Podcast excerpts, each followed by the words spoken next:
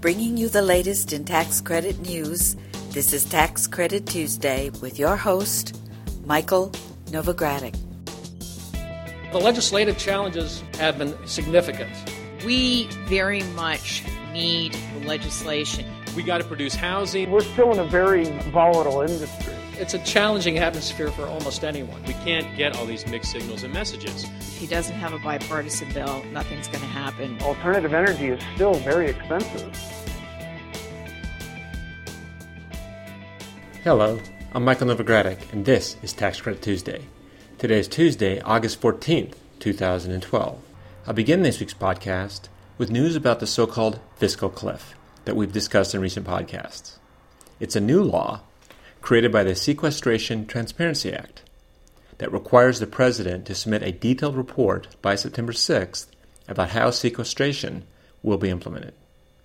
That is, of course, if sequestration comes to pass and isn't adjusted by Congress either before the election or during the lame duck. I also have an update related to the implementation of the Basel III banking rules. Last week, federal banking regulators announced that the comment period on a proposed rule related to Basel III will be extended until October 22nd of this year. Then, in the income housing tax credit section of this week's podcast, I'll discuss the proposed changes to the utility allowance regulations, as well as the trends that we found in the recently proposed fair market rents for 2013. Then, I have news about a bill introduced in Congress last week that would expand the income housing tax credit program to provide housing for middle income seniors. I also have an update on the fair housing case in Texas that we've discussed in recent podcasts. In our new markets tax credit segment, I'll briefly mention an audit report released by the Treasury Inspector General that discusses the new market tax credit program. I'll also share an update on the number of certified community development entities. And finally, I'll review the remaining deadlines in this round of new market tax credit applications. In this week's renewable energy discussion, I'll discuss the findings of three reports released last week by the Treasury Inspector General regarding audits of the Section 1603 cash grant payments awarded to three wind farms. And finally, in our historic tax credit discussion, I have a little bad news to share. And the bad news regards the state historic tax credit in Massachusetts. If you're ready, let's get started. In general news, Congress continues in recess until after Labor Day. However, in Congress's absence from D.C., last week, on August 7th, President Barack Obama signed into law the Sequestration Transparency Act of 2012. This legislation did have bipartisan support in both houses of Congress. It passed the House on July 18th and then passed the Senate on July 25th. The bill requires the President to submit a detailed report on the implementation of discretionary reductions in security and non security categories, as well as non exempt direct budget sequestration cuts, scheduled to take place on January 2, 2013. The bill also requires the head of each executive agency to provide the Director of the Office of Management and Budget, or OMB, any information at the program, project, or activity level necessary to prepare the report. The President is required to submit the report to Congress within 30 days after enactment of the Act, which means that he'll have to submit a report by September 6th. And this report, once again, is going to detail how sequestration would be implemented. For those of us following the CDFI fund budget, the HUD budget, and other, other budget items, we'll be interested in seeing how sequestration will affect those particular items. Now, Novogradac Company will monitor the release of related information and will update you in future podcasts as details become available. And we'll also send breaking news email alerts as warranted. And if you're not already signed up to receive those free email alerts, you can sign up online at www.novoco.com. Turning to banking. Last week, federal banking regulators announced that they've extended the comment period until October 22nd for three notices of proposed rulemaking that would revise and replace the agency's current capital rules. Originally, comments were due by September 7, 2012. Now, the proposed rules do include a rule regarding regulatory capital. As listeners may recall, Basel III is a comprehensive set of reform measures developed to strengthen the regulation, supervision, and risk management of the banking sector. Banking regulators say the Basel III rules are intended to raise the level and quality of capital in the banking system. Among other things, these measures aim to improve the banking sector's ability to absorb shocks that arise from financial and economic stress. When the complete Basel III package is implemented by January 1, 2019, stricter regulatory capital rules will be fully in place. Now, the minimum level of capital will vary among various tiers of banks, which is expected to directly influence the yield needs of the banks in each tier. Banks subject to higher capital reserve requirements will generally have to achieve higher average earnings on their investments to generate the same shareholder return. As banks adjust their capital to meet the new requirements, there are significant implications for their interest in tax credit investments. And as banks continue to dominate the field of tax credit investors, regulatory changes such as the implementation of Basel III capital requirements will have ripple effects. Now, it's too soon to tell how deep those ripples will be because the changes will be phased in over the course of several years and will affect individual banks differently. In last week's announcement, the regulators say the comment period was extended to allow interested parties more time to understand, evaluate, and prepare comments on the proposals. If you have questions about Basel III and what it might mean for the tax credit investment markets, or have your own views already, please send me an email to michael.novogradac at novoco.com. In income housing tax credit news, last week, the Internal Revenue Service released a notice concerning proposed updates to low income housing tax credit utility allowance regulations. The proposed regulations clarify that utility costs paid by a tenant based on actual consumption in a submetered rent restricted unit are treated as paid by the tenant directly to the utility company. That's good news. However, use of a ratio utility billing system, or RUBS, would still be disallowed. Now, the notice also announced a November 27th public hearing on the proposed regulations. Novogradac Company is reviewing the proposed changes and will present a summary and analysis of the proposed regulations in the September issue of the Novogradac Journal of Tax Credits. And if you have questions in the meantime, please call my partner Jim Kroger in our San Francisco office. Now, turning to HUD, in last week's podcast, I announced that the U.S. Department of Housing and Urban Development had released its proposed fair market rents, or FMRs, for fiscal year 2013. HUD uses the FMRs to determine payment standard amounts for several programs, including the Housing Choice Voucher Program. FMRs are also one of the components HUD uses to calculate rent limits for low income housing tax credit units. As promised, Novogradac Company has examined the data, and here are a few of the things we found. HUD has proposed increased fiscal year 2013 FMRs for the majority of the country. Proposed FMRs for approximately 88% of counties would be higher than for fiscal year 2012. This is in stark contrast to 2011, where almost 70% of the counties saw decreases. The average increase, by the way, for these counties was 8.62%. The counties with increases cover almost 80% of the population based on the 2010 census. FMRs in approximately 12% of the counties, however, would decrease in a proposal over 2012 levels. Less than 1% of counties would have no change in FMRs.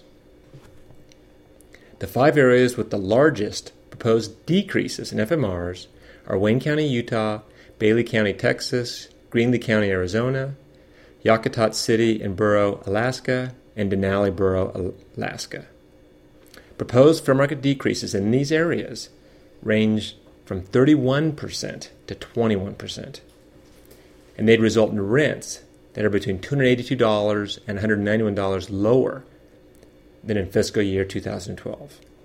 Now, conversely, the five areas with the largest proposed increases in FMRs are Lawrence County, South Carolina, Aleutians, East Borough, Alaska, Trego County, Kansas, Chaves County, New Mexico, and Huerfano County, Colorado.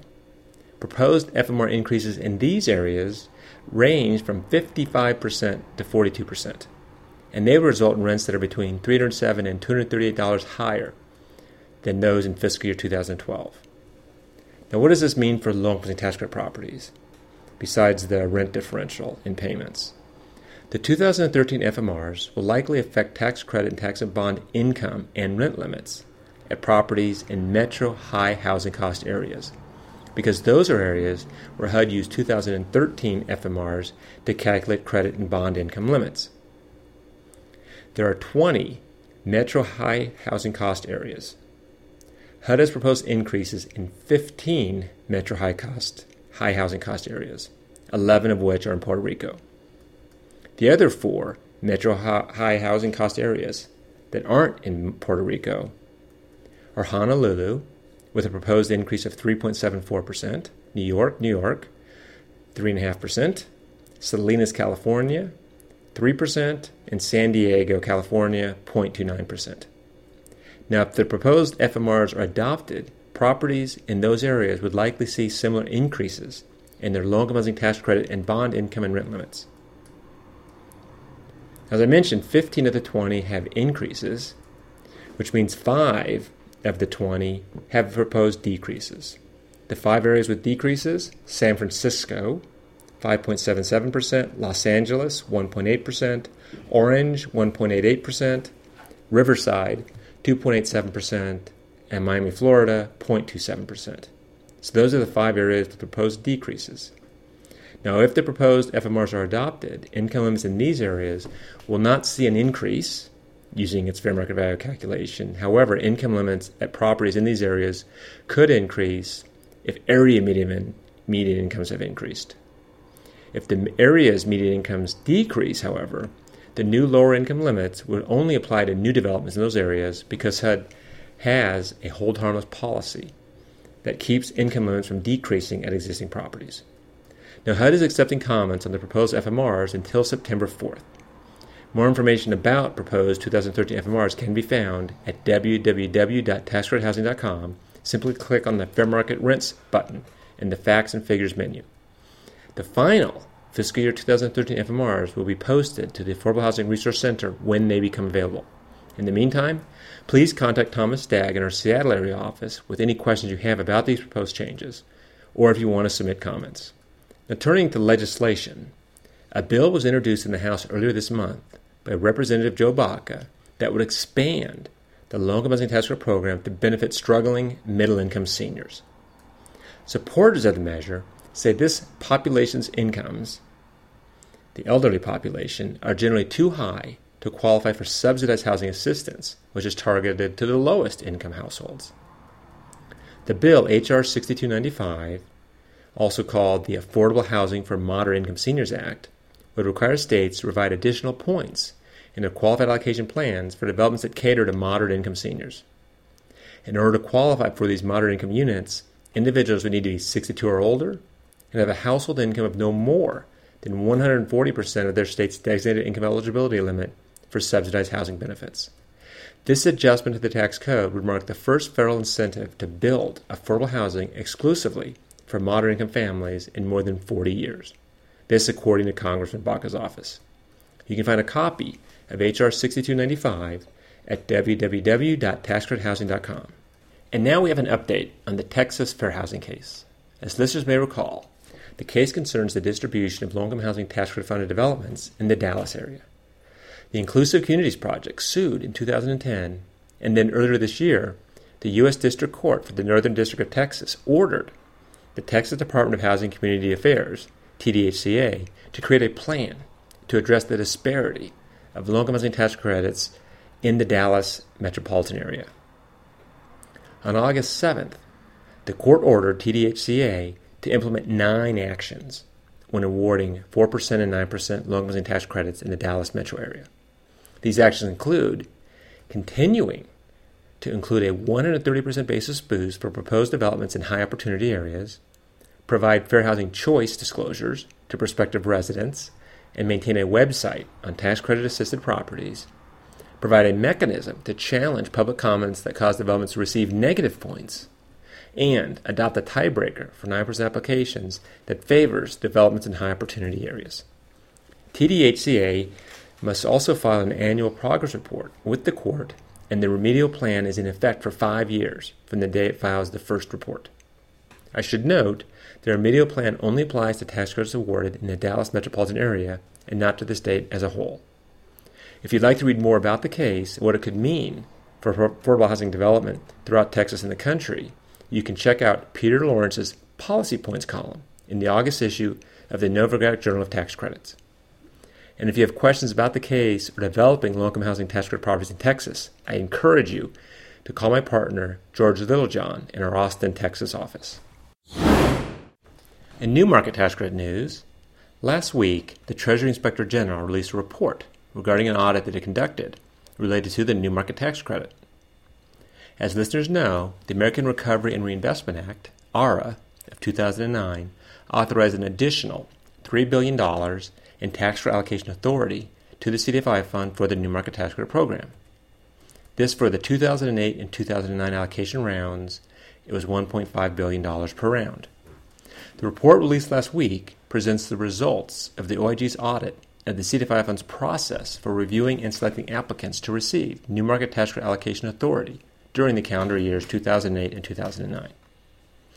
Overall, the OIG says it found that the CDFI fund timely allocated the additional $3 billion of new market tax credit authority provided to it. That's good news. The audit also noted that there were no exceptions concerning its review of the CDFI fund's ability to review and select awardees. However, the OIG noted that the NMTC program management did not maintain complete records supporting its reviews of applicants' eligibility to receive new market tax allocations.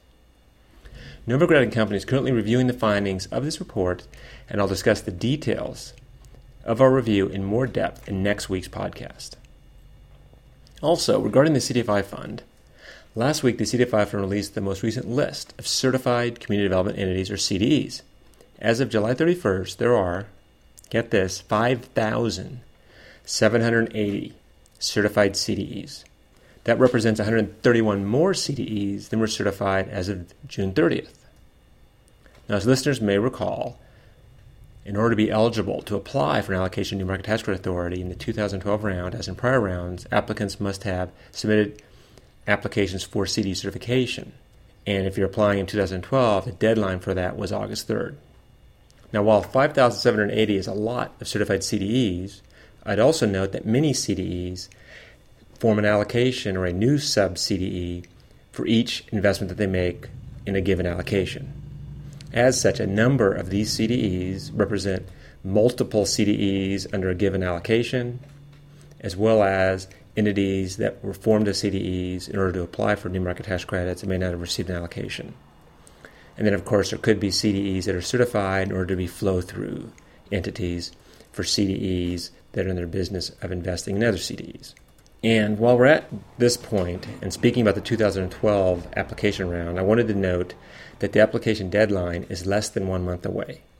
Applications for the 2012 New Market Tax Credit round are due Wednesday, September 12th, and they're only going to be accepted electronically. Also, the CDFI will stop taking questions about the current application round after 5 p.m. Eastern Time on Tuesday, September 10th.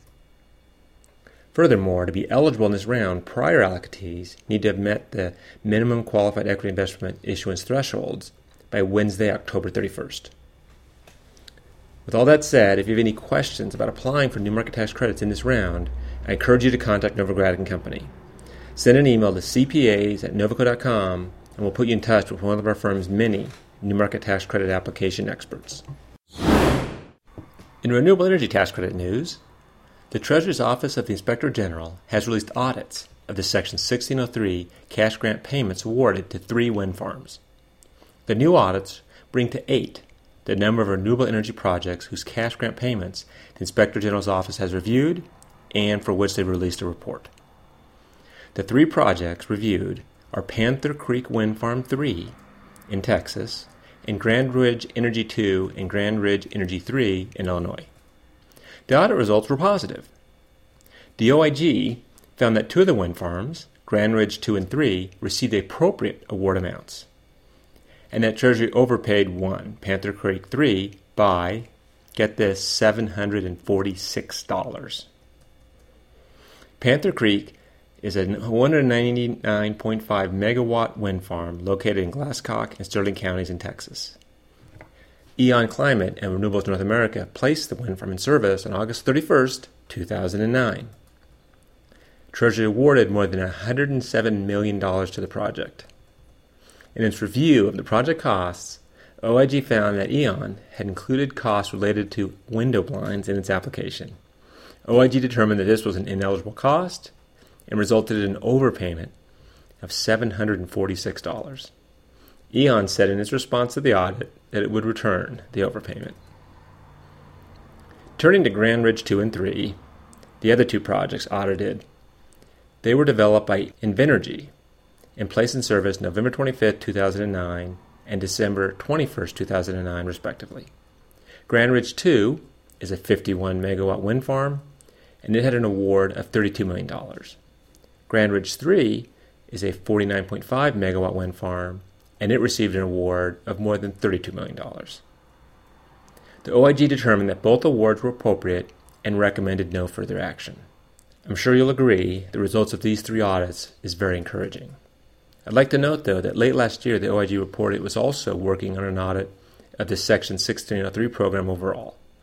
At the time of this recording, it's unclear what stage that audit is at and when the results would be made public. You can find copies of all of the OIG's project audits, including the three I just discussed, at www.energytaxcredits.com. And if you have any questions about the Section 1603 grant program, contact my partner Tony Grappone in our Boston office or Stephen Tracy in our San Francisco office. If you tuned in last week, you may recall a proposal in Massachusetts to increase the annual cap on its state historic tax credit program to $60 million. We had reported how there had been a $10 million increase that was simply awaiting Governor Deval Patrick's signature. Unfortunately, although Governor Deval Patrick did sign the overall economic development bill that the measure was a part of, the HTC cap, the historic tax credit cap increase, was one of several provisions that he struck from the bill. According to the governor's office, these measures were vetoed because they were inconsistent with recommendations from the state's Tax Expenditure Commission. In the case of the historic tax credit cap increase of $10 million, the governor said that there has been no analysis of the program's effectiveness.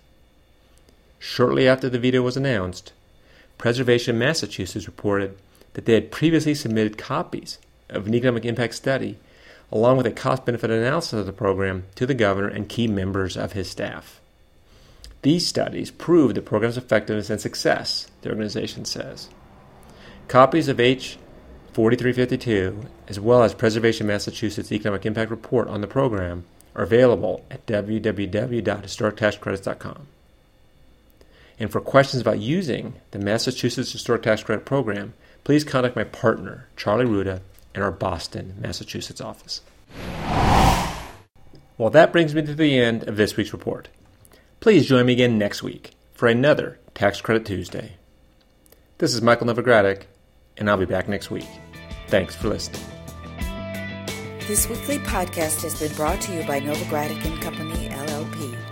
Archived discussions are available online at www.novoco.com slash podcast or by subscribing to the Novogradac Report on tax credits in iTunes. Novogradac and Company LLP is a national certified public accounting and consulting firm with 13 offices nationwide. Learn more about our professional services at www.novoco.com.